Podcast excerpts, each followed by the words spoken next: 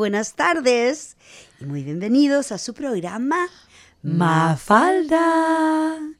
Hoy día veinte de enero del año dos mil veintitrés. Aquí estamos sus amigas Vicky Ferrada por aquí. Y Cristina por aquí. Hola Vicky. Hola Cristina. Bueno, mira, como tú sabes, nuestro ritual es primero que todo hacer un reconocimiento a la gente Wurundjeri de la nación Kulin como los guardianes tradicionales de la tierra en que vivimos y trabajamos. La soberanía de este territorio nunca ha sido cedida, ya que esta fue y siempre será tierra aborigen.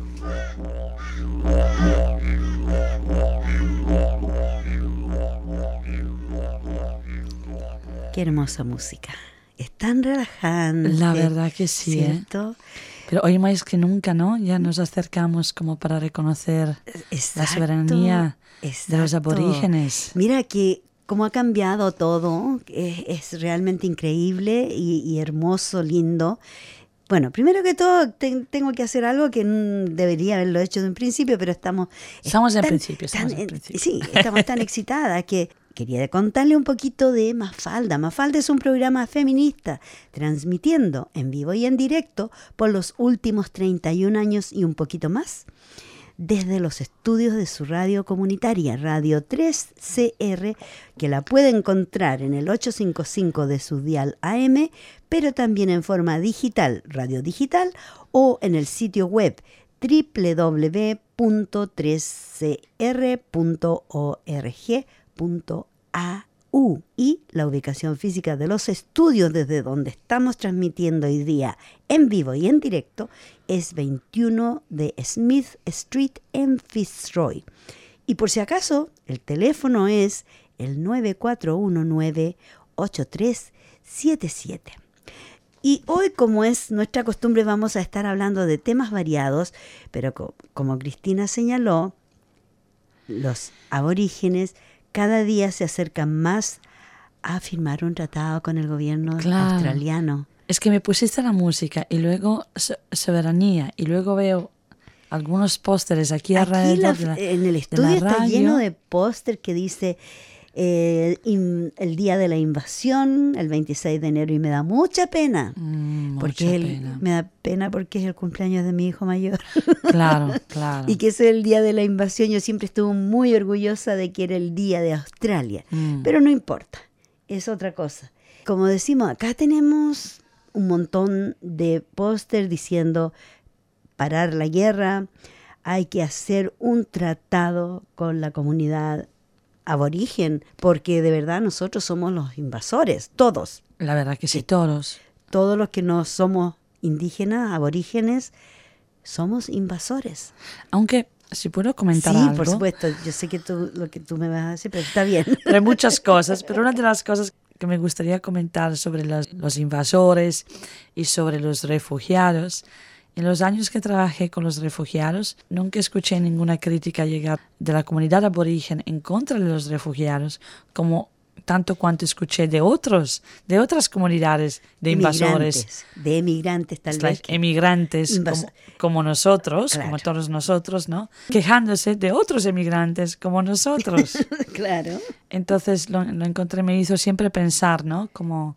Por el otro lado, los aborígenes, yo siempre he sentido como, he dado las gracias mm. verbalmente o mentalmente o con mi corazón que me permiten vivir en esta tierra. En esta parte del mundo, mm. ¿cierto? Somos privilegiados y tenemos mucha suerte de estar acá. Por supuesto, me causa a mí mucha tristeza mirar hacia atrás y ver el pasado de los sí. aborígenes, que ha sido muy, muy terrible. Los han... poco menos que exterminado. Sí. Llegó un punto en que casi llegaron al exterminio. En, en Tasmania la exterminaron. Claro. Tenemos que acordarnos. acordarnos el último sí. fue, creo que en el setenta y ocho, no, normalmente lo tiraban por una cantarilla. Oh. Alcantar- ¿Cómo se no, llama? Acantilado. Acantilado. Uh-huh. Y lo, así exterminaron todos los aborígenes. No hay comunidad ah, aborigen qué terrible. En Tasmania. Sí. Bueno, es tiempo de hacer justicia, nunca sí. es tarde. Y es, tenemos un gobierno que en estos momentos está muy preocupado de hacer las cosas bien, sí. de hacer las cosas con justicia social y correctamente. Con una ética, ¿no? Yo con diría, ética. Con sí. ética. Sí. Mm. Y Y este gobierno reconoce a, a la comunidad aborigen como una comunidad con mucha, demasiada riqueza cultural. Claro. Y, y territorial, además, que ellos son los guardianes, porque tampoco son los dueños de Australia, son, han sido los guardianes, los guardianes de sí. esta tierra.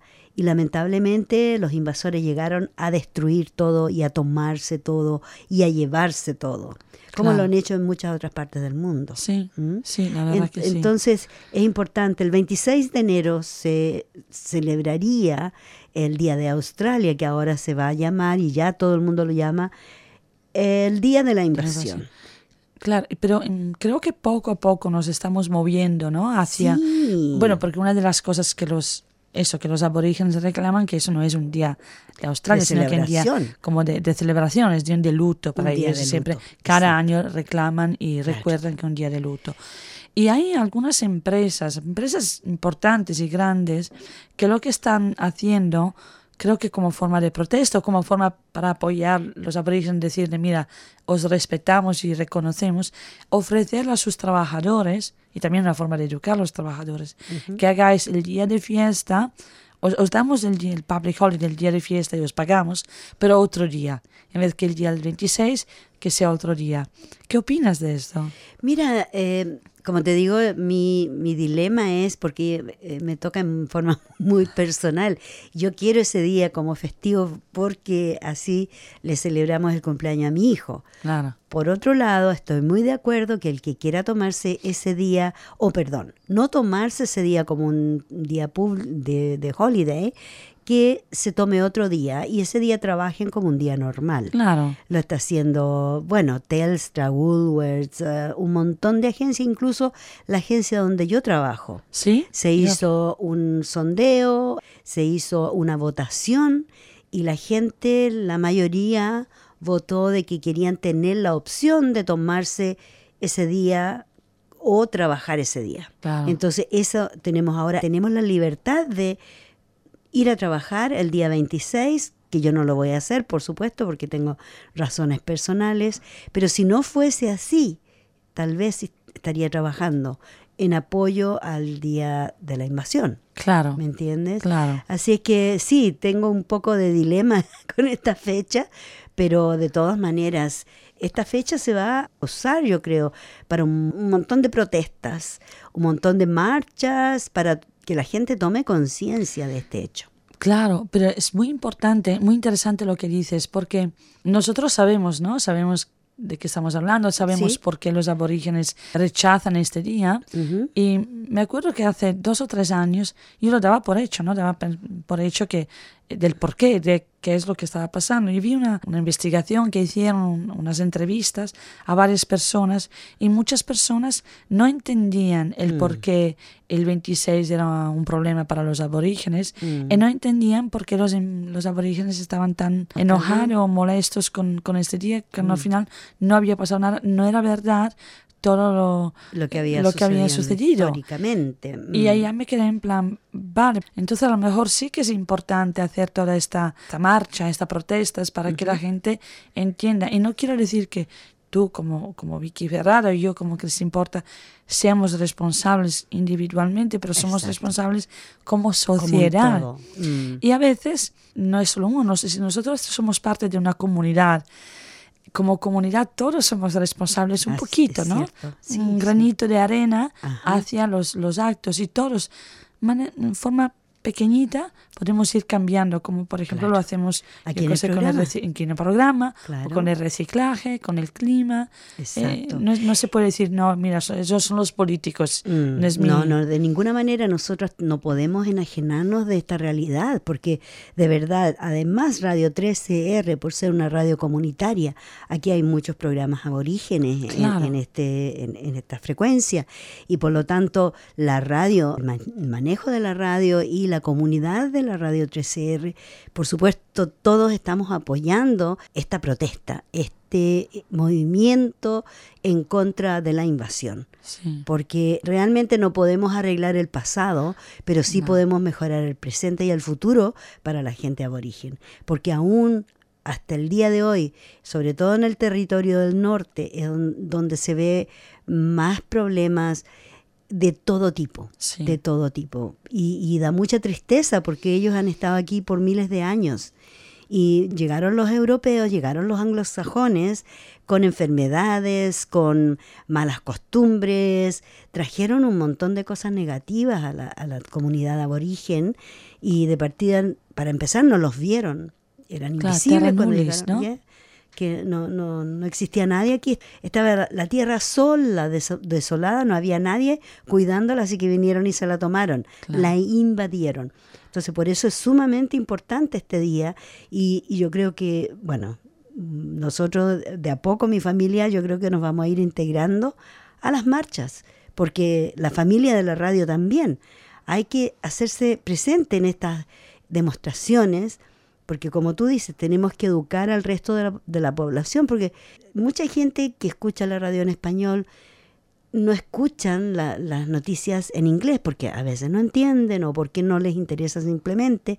No están acostumbrados a veces. Exacto, entonces no saben qué es lo que está pasando. Pero sí. aquí nosotros le contamos que hay un movimiento espectacular. Tenemos aquí en la radio un montón de fotos de años anteriores cuando se han hecho estas marchas que son sumamente importantes, que han creado toda esta...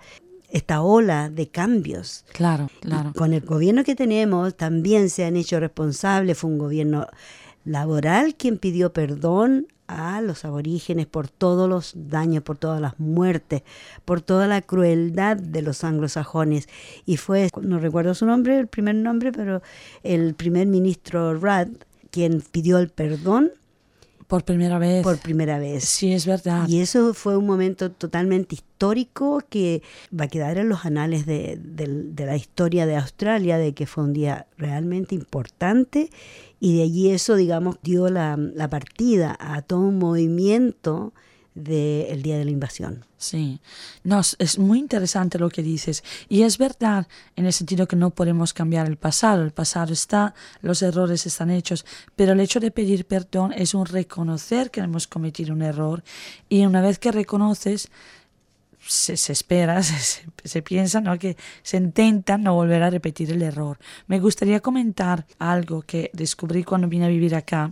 No sé eh, cuántos de, de los oyentes saben esto, que Australia en el cincuenta y nueve, cincuenta y ocho, cincuenta y nueve, hizo experimentos eh, nucleares con bombas en el centro de Australia, en territorio, en, territorio aborigen. aborigen, claro. Resulta que como era terra nullis, en el cincuenta y nueve aún era, era terra nullis, aún había el, no lo había que era el white policy, mm-hmm. no había nadie, hicieron experimentos nucleares, aparte de los daños que se crean en el medio ambiente, sí. en la tierra, pero crearon problemas graves y problemas de cáncer, de muerte y cualquier otra enfermedad causada por las bombas atómicas.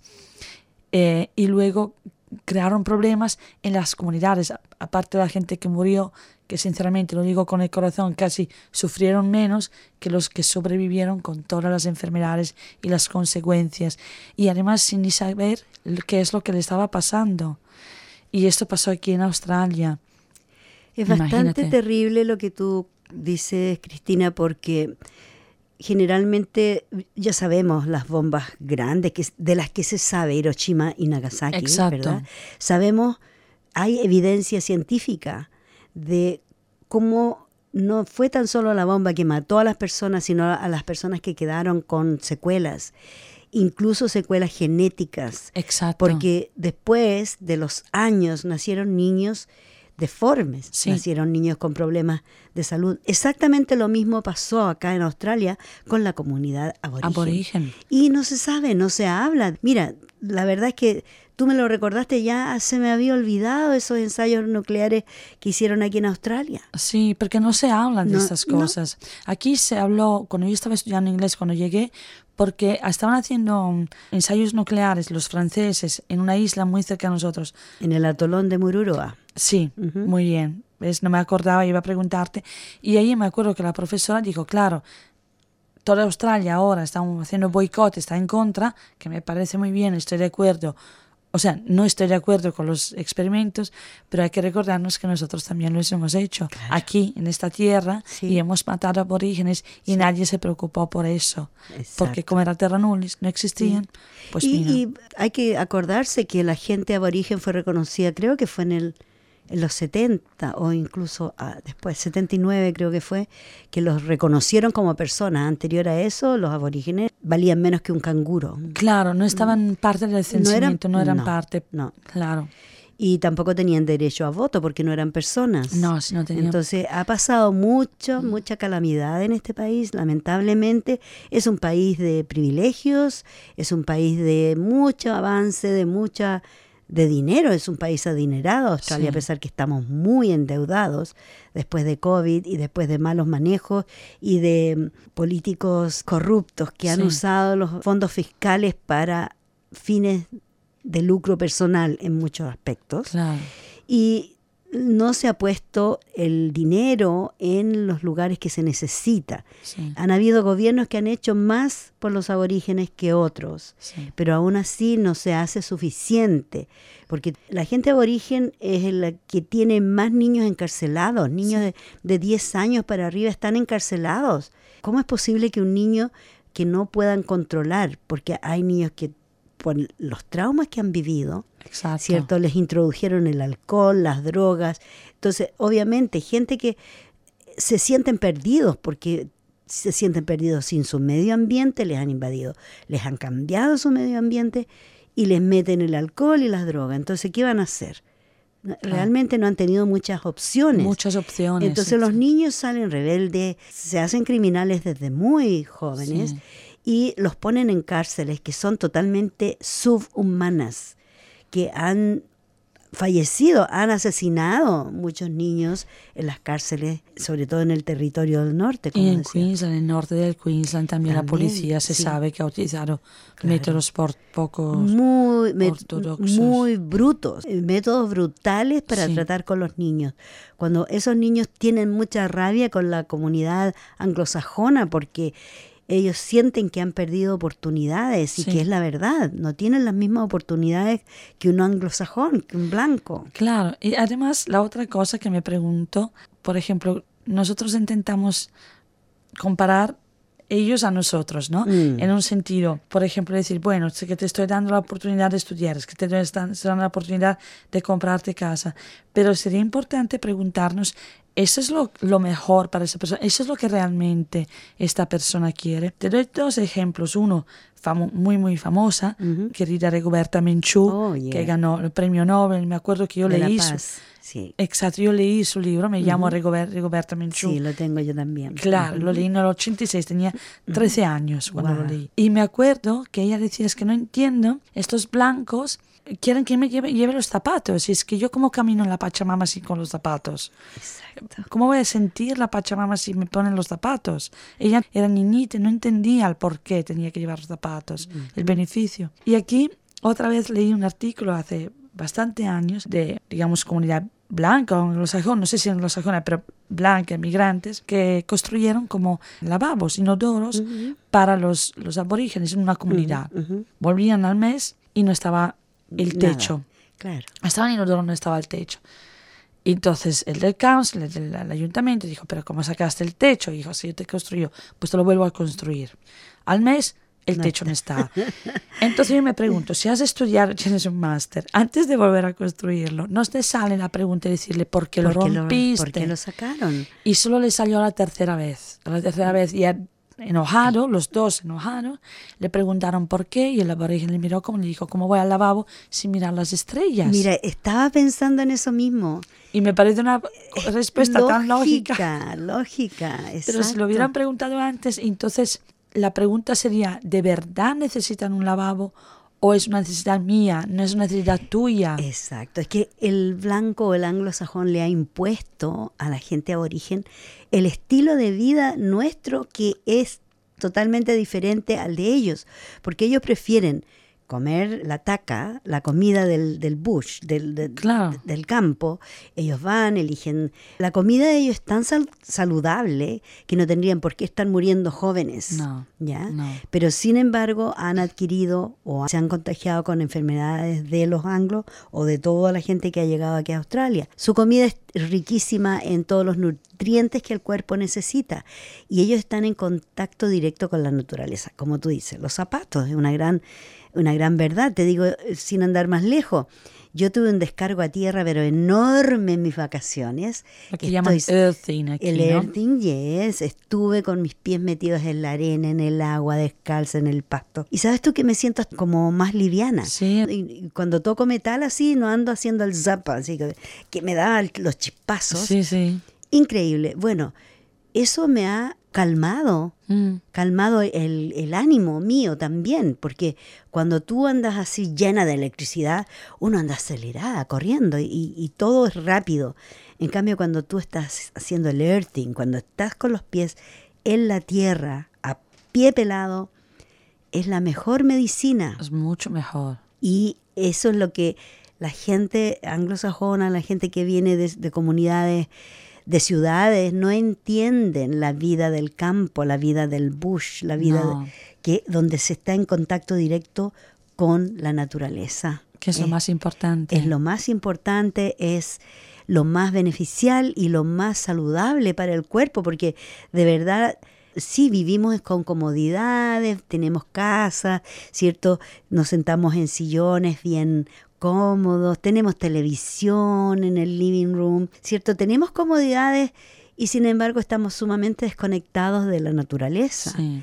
Y eso nos enferma.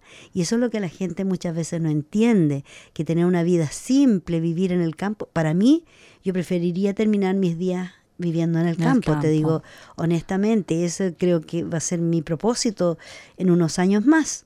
Claro, pues te entiendo porque es lo que me planteo yo siempre cuando necesito vacaciones.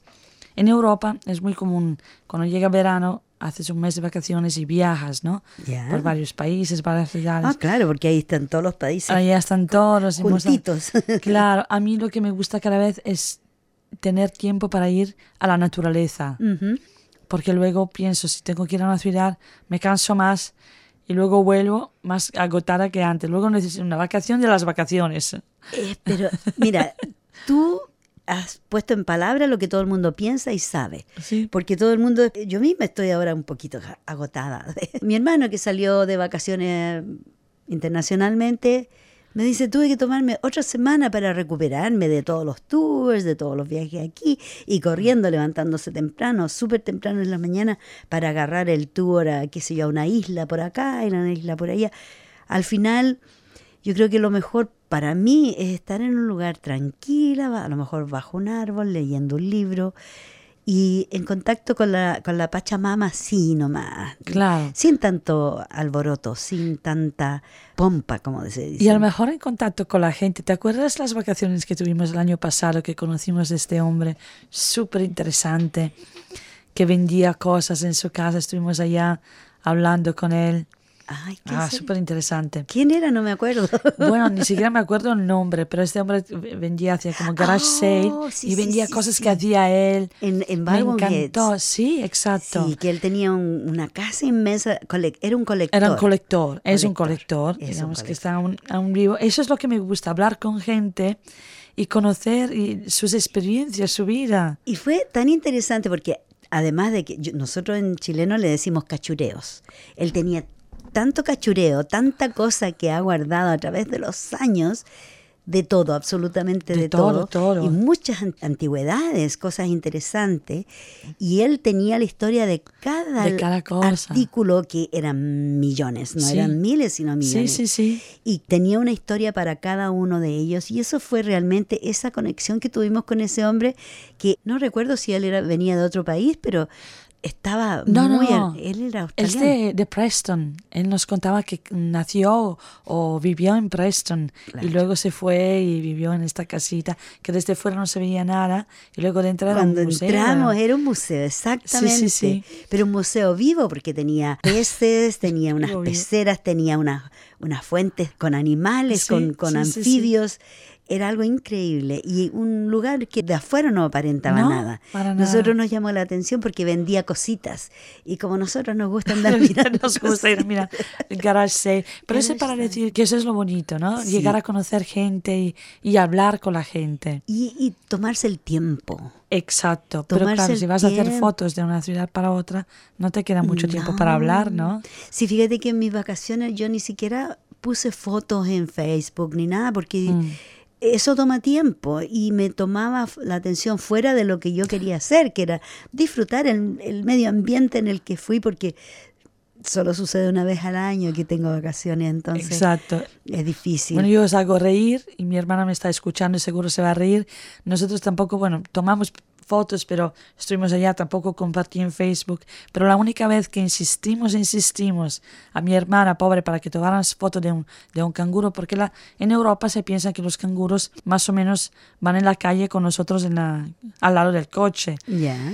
Y, y total, que en un mes de vacaciones mi pobre cuñado no vio ni un canguro y al final conseguimos ver un canguro, paramos para sacar fotos, sacamos fotos de todo menos que del canguro. Okay. El canguro no salió, dijo, mira, me niego en salir, pero no sé cómo lo consiguió. Cuando fuimos a ver la foto salió el mapa de Australia. ¿Y cómo es eso? Entre los árboles, en vez de sacar la foto de canguro, sacó fotos de los árboles y los árboles, tal como, tal como estaban cortados con las hojas, formaban, te lo oh, juro, te lo enseñaré, el mapa de, la, de Australia. O sea que era destino que se llevara cons- esto. ¿Consiguieron ver eh, canguros o no? Conseguimos ver los okay. canguros, también vimos koalas, desgraciadamente tuvimos una experiencia un poco complicada, claro, pero sí vimos koalas en vivo, o sea que allá, en la naturaleza. Claro, es lo más lindo. Bueno, mira, ¿qué te parece si vamos a una pequeña pausa musical para seguir con esta conversación de verano? Porque en realidad hoy día no queremos tocar temas. Hay muchas cosas que están pasando en el mundo, no muy positivas, pero en este programa queremos traer a nuestros oyentes entretenimiento, alegría, pasarles una buena onda, compartir con nuestros oyentes experiencias ricas. Y positividad, y eso positividad. es lo que dijimos, era la resolución de final, principio de año, claro, ¿no? Hablar de mucha posibil- positividad. Y vamos a ir escuchando una canción que se llama Lucha en Equilibrio. Oh. Aquí va. Ojalá que salga. Sí, salió.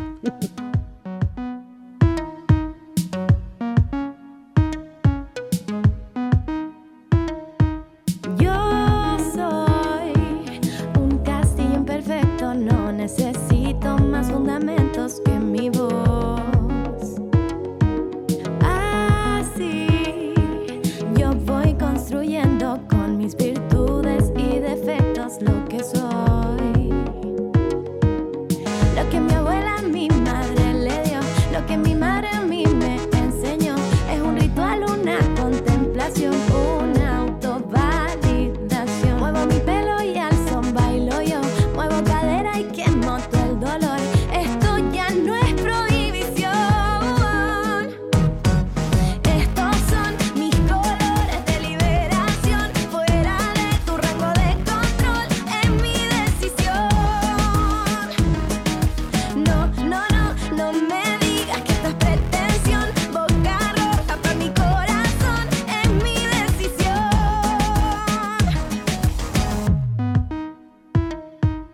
Yo soy dueña de mi cuerpo, voy a adornarlo y quererlo sin pudor. Así yo voy pintando mi lienzo con los colores que hay en mi verso, no hay temor. Mm, oh. Lo que tu abuela a tu madre le dio, lo que tu madre a ti te enseñó, es un ritual, una contemplación, una autovalidación. Mueve tu pelo y baila como yo, mueve cadera y quema todo el dolor. Esto ya no es prohibición. Estos son mis colores de liberación, fuera de tu rango de control, es mi decisión. No, no, no, no me digas que esto es pretensión. Boca roja para mi corazón, es mi decisión. Fuerza que vive en mis colores, que quita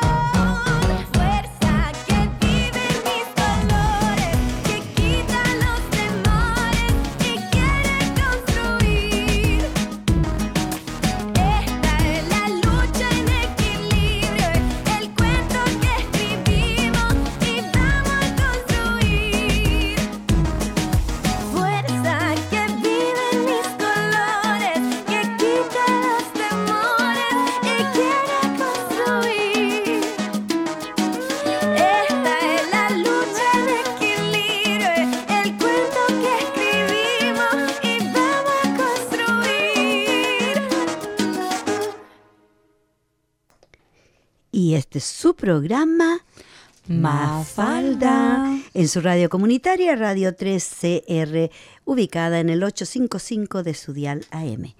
¿Y le pusiste atención a la canción?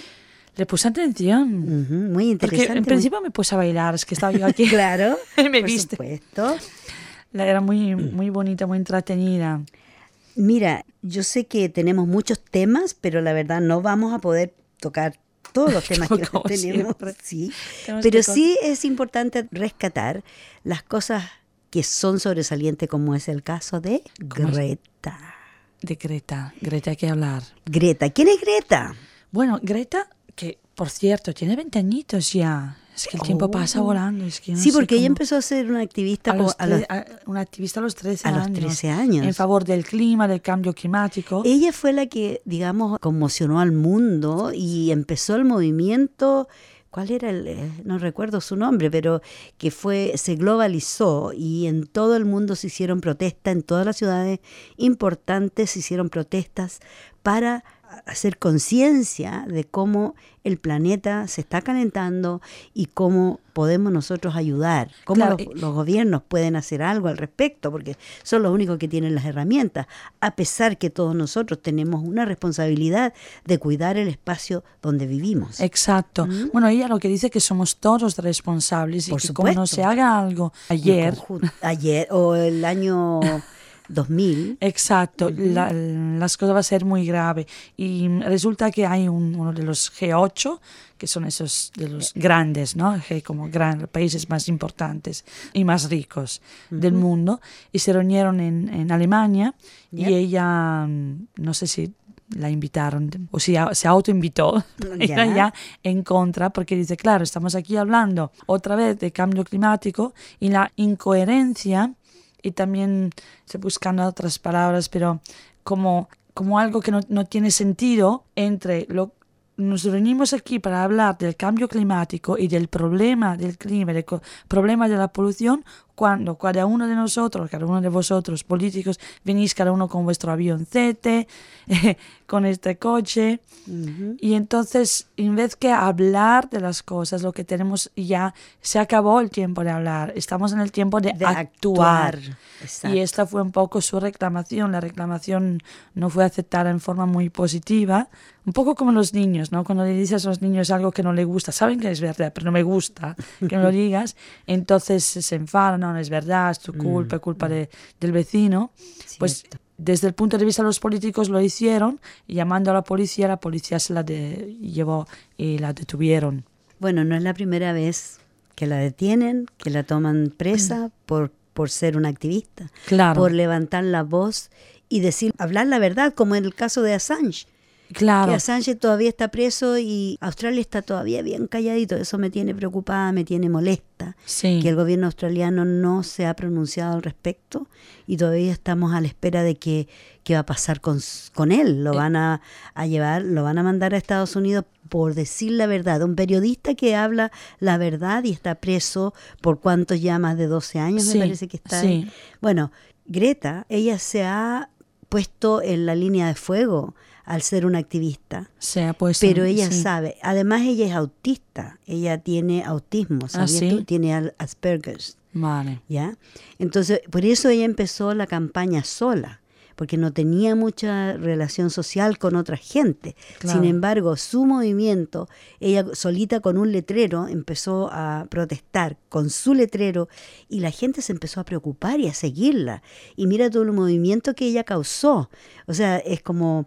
Cuando tiras, no sé, nosotros en Chile decíamos hacer patitos. Cuando tú tiras una piedra plana sí, y la en tiras el en el agua y, y va saltando. Así, ¿sí? Bueno, ella creó esa, esa onda, porque se ve una onda. Cuando tú lo ves en el agua, sí. una onda que va creciendo, creciendo, creciendo, ¿verdad? Exacto. Exactamente ese es el efecto que ella causó en la, en la humanidad. Es exactamente así. Y yo creo que, aparte del tema climático, que es súper importante y es la razón, la razón por qué ella hace activismo, yo creo también lo que está cambiando o lo que ella, no sé si conscientemente o inconscientemente, intenta cambiar en la mentalidad de los políticos es que son seres humanos que se equivocan como mm. cualquier otro ser humano y que está bien que nosotros como seres humanos que somos, aunque somos aparentemente más pequeños, tengamos el derecho de decirle, oye, eres el presidente de Estados Unidos, eres el presidente de China, eres el presidente de Chile, pero en esto te has equivocado. Claro. Y no pasa nada decir, pues me he equivocado, como se puede equivocar cualquier otra persona. Claro. Hasta ahora son como untouchable, ¿verdad? Mm, son como los que intocables. Intocables. Mm. Y entonces... Y que no comen, y, y son, ¿cómo se dice? Hay una palabra para decir que nunca cometen errores. Son exacto. Totalmente, uf, no recuerdo la palabra en este minuto, infalibles. Infalibles. Totalmente infalibles. Que sí. Son perfectos y ellos no cometen errores. Sí. Cuando se están viendo las consecuencias. Estamos viendo este verano en Australia. ¿Qué verano hemos tenido? Un día treinta y siete grados y el otro día veinte, diecinueve con lluvias. Hemos llegado a doce, o sea, la mínima doce. ¿Sabes el tú otro que día? Yo pasé un día en la playa en Rosebud, que lo recomiendo, un lugar precioso para niños pequeños especialmente, porque el agua no sube mucho, es una, un agua muy... muy bajita, sí. Hay que caminar mucho para adentro para ah. meterte hasta la cintura en el agua. Eso no es para mí. Pero para los niños, no, para las nadadoras expertas como tú y yo, no. Pero yo estuve tirada de guata, de guata, de estómago, comiendo.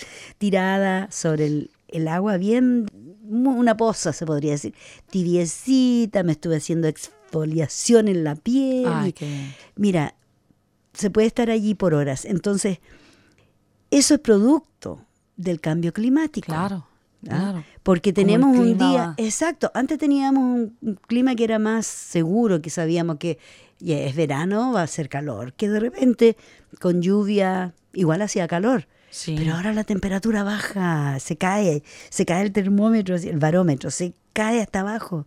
Y en Estados Unidos ya vemos cómo han estado con la nieve, pero increíble cantidad de nieve sí, sí, sí, que sí. han tenido. Y luego cuando la nieve... se derrite barro, claro, agua, entonces, inundaciones.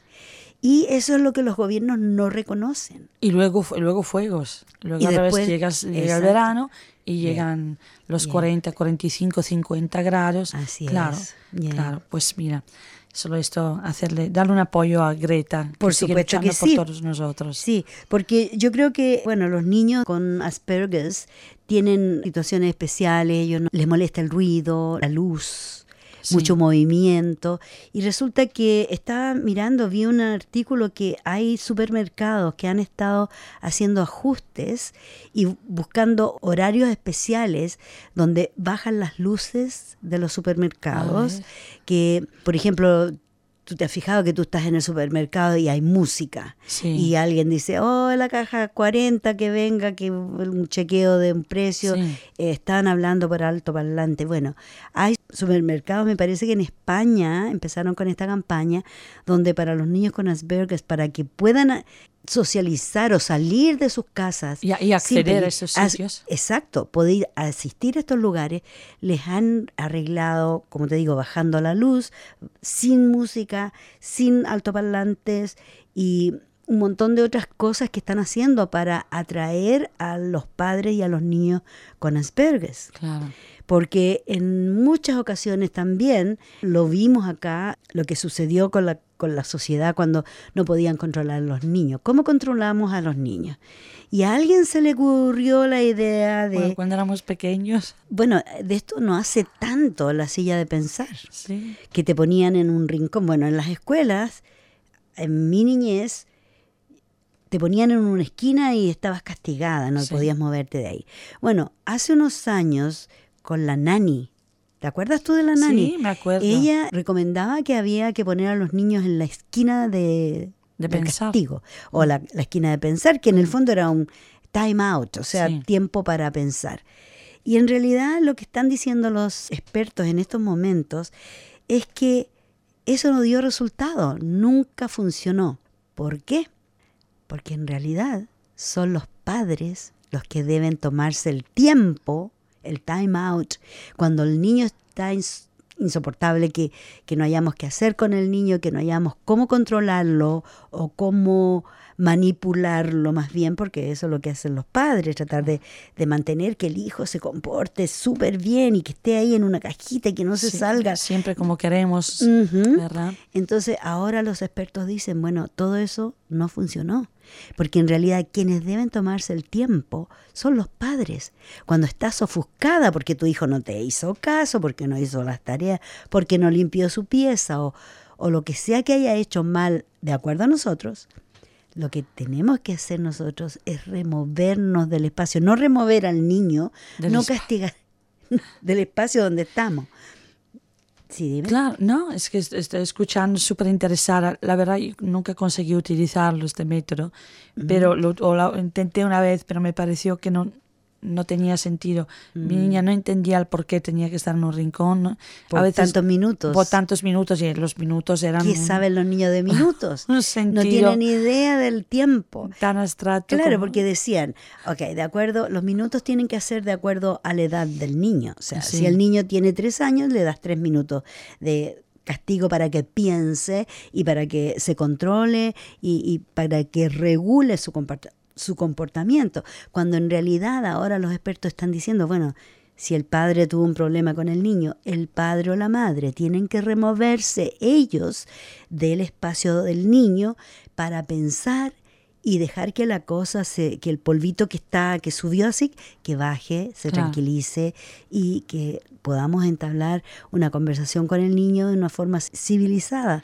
porque después de unos minutos ese niño va a estar en condiciones de cambiar el ánimo, porque claro. los niños se olvidan fácil, no guardan rencor como nosotros los adultos que, ah, me hizo tal cosa y nosotros guardamos eso y lo, cada vez que podemos lo sacamos al aire y decimos, ah, te portaste mal en, este, en esta oportunidad o hiciste algo que no debía o, o lo que sea. Entonces hay que aprender a usar el sistema, el método, pero para los adultos. Claro. ¿Te parece exacto, un gran cambio? Un minuto. Depende de la edad. Si tienes treinta años, treinta minutos. Imagínate. treinta minutos. Uh, hay gente que va a tener que pasar Se la vida. va a pasar todo el día. Sí, claro, pero en la silla de pensar. Exacto. Sí. Pero lo que me gustaría añadir es que uh-huh. a veces cuando nos enfadamos con el niño porque el niño se porta mal, a veces el niño se porta mal porque a lo mejor siente que nosotros estamos más nerviosos y no le estamos o dedicando el tiempo que necesita o no le estamos explicando las cosas como ellos como lo pueden, yeah. pueden entender, porque al final los niños pequeños, si tú le dices, aunque le digas, te estás portando mal, ¿pero qué quiere decir te estás portando mal? Yo soy un niño de cuatro años que no, no aún no entiendo, claro. porque lo único que he hecho, por ejemplo en mi casa, yo me acuerdo que mi madre siempre cubría las mesas con, ¿sabes eso que se trabajaba con, ¿cómo se llama? Crochet. Con, crochet. Sí, que sí. ella hacía en casa. Un mantel, de cro- de, mantel tejido a crochet. Claro, es que yo tengo problemas con las cosas que son siempre iguales y aburridas. Me gusta ya, el cambio. Al, el cambio. Entonces, comer siempre el mismo. Desde hace años le corté un poquito los rincones para hacerlo un poquito más diferente. Okay. Y mi madre se enfadó, aún no entiendo el por qué, porque quedaba bien, no es que lo, lo hice bien, pero ella se enfadó igual. Entonces, cuando yo tenía cuatro años que se enfadó y me dijo, te portaste mal, es que yo no entiendo el por qué, ¿sabes? Me, me pongo en esa niña de cuatro años, ¿por qué me porté mal? Mm. Simplemente cambié para dar una nueva, un nuevo look a la casa. Claro. Entonces, decir a un niño, te has portado mal, que no tiene ningún sentido, y mañana este niño va a hacer lo mismo, y va a estar frustrado porque no te he hecho feliz, que es lo que los niños quieren, hacernos feliz, claro. y no entiendo el por qué no te he hecho feliz. Yeah. Tienes mucha razón, es que nosotros siempre, los adultos, tratamos de imponer los sistemas de pensamiento de adultos y miramos a los niños, no los miramos con los ojos del niño. Claro. Los miramos con la mente y con los ojos de los adultos y esperamos que el niño se adapte a nuestro sistema de valores, a nuestro sistema de conocimiento, que el niño está recién creciendo. Y si nos frustramos y nos ponemos mal porque el niño no hace lo correcto, entre comillas, según ¿cierto? nosotros. Según nosotros. Porque para el niño puede ser lo más normal pintar el gato con colores, por ejemplo. Porque exacto. si la mamá se tiñe el pelo, a lo mejor el, el niño quiere pintar el gato porque se va a ver un gato, se va a ver más bonito. Estoy imaginándome una historia en estos momentos. Entonces, claro, es la las mamá... Las cosas que yo no hice. Claro, no, yo nunca lo hice. No, estoy... gato no teníamos gatos.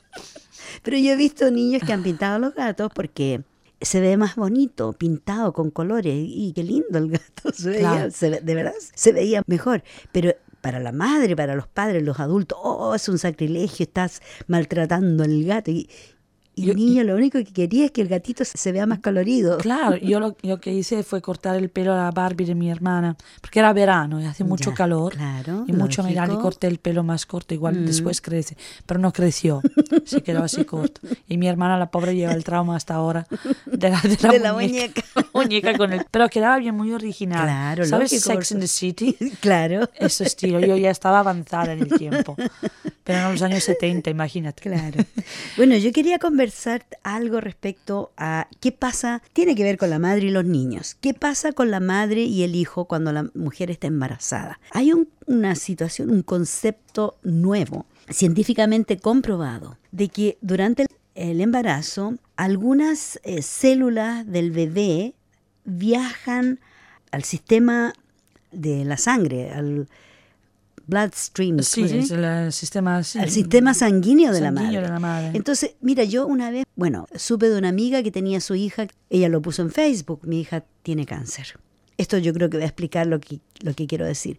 Y resulta que ella, de un momento a otro, quedó embarazada con cáncer. Entonces ella estaba a punto de empezar una quimioterapia, una radioterapia y todas las apias que le, le hacen a una persona con cáncer. Sí. Y ella le dieron la opción, le dijeron, bueno, si tú te haces el tratamiento para el cáncer, va a afectar a tu bebé. Y es posible, es muy probable que pierdas a tu bebé. Entonces ella dijo, no, yo voy a, a seguir con mi embarazo hasta que, hasta que más no pueda. Y ella tenía fe de que todo iba a salir bien. Nació el bebé, ella no tuvo problemas durante el embarazo, nació el bebé.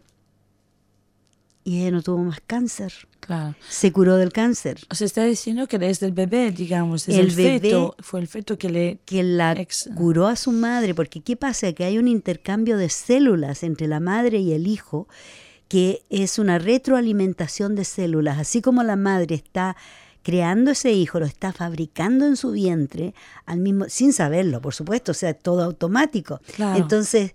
Al mismo tiempo, el, el feto, no es bebé todavía, el feto está traspasando sus células curadoras, sanadoras a la madre. Y hay muchos casos de, en que problemas al corazón, todo tipo de problemas. Han encontrado que las mujeres embarazadas se han recuperado de cualquier tipo de enfermedad a través del feto.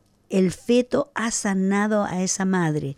Imagínate. Y estas células, según los expertos, han hecho estudios bastante interesantes donde a los dieciocho años, incluso después de dieciocho años de que esa madre parió a ese hijo, ella todavía tiene células del feto en su sistema, eh, sistema sanguíneo. sanguíneo.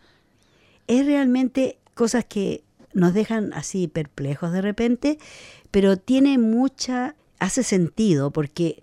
No sé si tú sabes que ahora, cuando nace un bebé, tú tienes la opción de que te guarden el, el cordón umbilical, sí, ¿cierto? Porque ahí sí. están las, cel- células madres, las células madres, sí. stem cells. Y con eso, si se guarda, si se refrigera por años, como han refrigerado bebés, a los años pueden usar esas células madres para regenerar, qué sé yo, problemas de la espalda, espina dorsal, problemas de genéticos, problemas de enfermedades, pueden usar esos genes, esas células, para reparar el cuerpo del niño o de algún familiar que tenga el mismo compuesto de genético que ese bebé. Claro, súper interesante eso. Sumamente. Muy buena noticia. Oye, ¿no? no, excelente. Yo te digo, cuando lo vi dije, oh, wow, esto es como que ya lo sabía por experiencia, por lo que he visto, pero ahora ya está científicamente demostrado que esto sucede y es muy bueno. Y yo me alegro de esa mamá, la hija de mi amiga, que decidió tener a su hijo y no hacerse ningún tratamiento en contra del cáncer. Claro. Porque si lo hubiese hecho... tal vez habría sido muy nocivo para ella y para su bebé. Claro, no lo habría podido tener. Hubiera perdido a lo mejor Exacto. el bebé. O el bebé también en este caso si se hubiera enfermado. Así es. Porque no le permitía crecer. Pues es muy buena noticia. Es increíble los estudios que pueden hacer ahora, ¿verdad? Así es, así los, es. Yo creo comprobar. que yeah, yo creo que tenemos que estar al tanto de, de este tipo de, de avances en la ciencia porque a veces... la gente toma decisiones por el apuro dicen, ok, ya tengo cáncer, me hago todo el tratamiento, sí, sin pensar en las consecuencias. Y fíjate que le salvó la vida el, sí, hecho de quedar embarazada. Sí. Y así como ella, han habido muchas mujeres que les ha sucedido lo mismo. Sí, que gracias al niño... Gracias, la verdad, se les salva la vida, en vez de ser ellas que salven. También, claro, es interesante, sumamente eso desde fuera, ¿no? ¿Qué piensas, la madre? Y sabe, que antes que me olvide, ya que estamos hablando del mismo tema, yo eh, vi otra cosa que ojalá los caballeros no se, no se enojen conmigo, pero la verdad es que leí, lo voy a traer porque está en español y lo, tengo un, un audio donde dicen que la madre es la creadora del, que ya lo hemos hablado en los programas anteriores, la madre es la creadora absoluta del bebé, que lo único que el espermio le da al óvulo es la chispa. Es la chispa para, para, empezar. para empezar. Como el, el jump start. Cuando, claro, le pones, cuando el vehículo no tiene batería y le, sí, pones. Eso es lo que el, el, el empujón le da al óvulo. Entonces, pero, pero al final, hay, por supuesto, que la información genética. Mm. Pero aparte de eso. No, nada. Claro, lo otro, todo está hecho. Bueno, Cristina, quiero darte yo la mala creo. noticia. Sí, no, sí, y tenemos ya, ya. aquí un montón, estoy aquí ya mirando. Digo, ya, ya. ya lo sé, ya tenemos que despedirnos. Mira, como estamos en programación de verano, es muy relajado esto y vamos a seguir trayendo más noticias relajadas porque queremos que ustedes no se estresen. Todavía. Disfruten el verano. No todavía, por lo menos. No todavía, estamos y que disfruten recién el verano. Empezando. Igual como lo estamos haciendo nosotras. Claro. Y bueno, muchas gracias por su sintonía. Gracias por estar aquí, por escucharnos. Por escucharnos. Que disfruten el fin de semana. Así Espero es. que haga calorcito. Que siga el calorcito. Y que esperemos volver a escucharos o saber que estáis aquí a vos, vosotros escucharnos. El La, próximo viernes. A en las, este programa. A las seis y media. A las seis y media. Cuando presentemos otro programa. Mafalda. Chao, chao. Un abrazo gigante. Un pásenlo, abrazo. Pásenlo muy bien. Chao.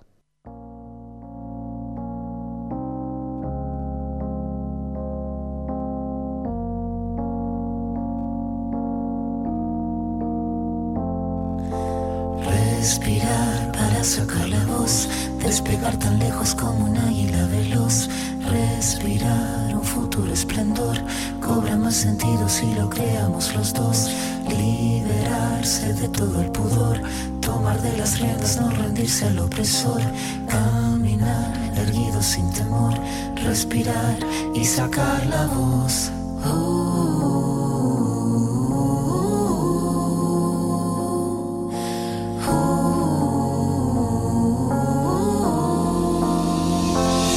Tengo los bolsillos vacíos, los labios partidos, la piel con escama cada vez que miro hacia el vacío, las suelas gastadas, las manos atadas, la puerta de entrada siempre tuvo el cartel que dijo que estaba cerrada.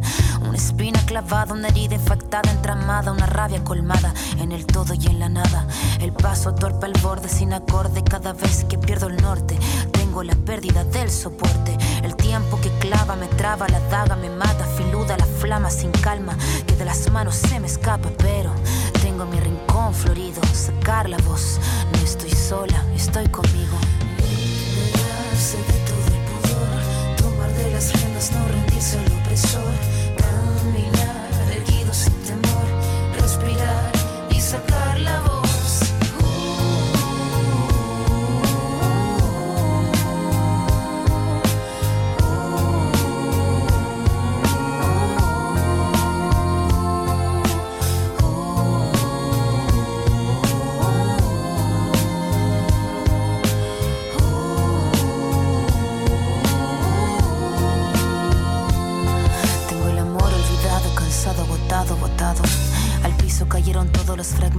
Estaban quebrados, el mirar encorvado, el puño cerrado. No tengo nada, pero nada suma en este charco. Mandíbula marcada, palabra preparada, cada letra afilada hasta la cresta de la oleada. Sin pena ni gloria, escribir esta historia. El tema no es caerse, levantarse es la victoria. Venir de vuelta, abrir la puerta, estar...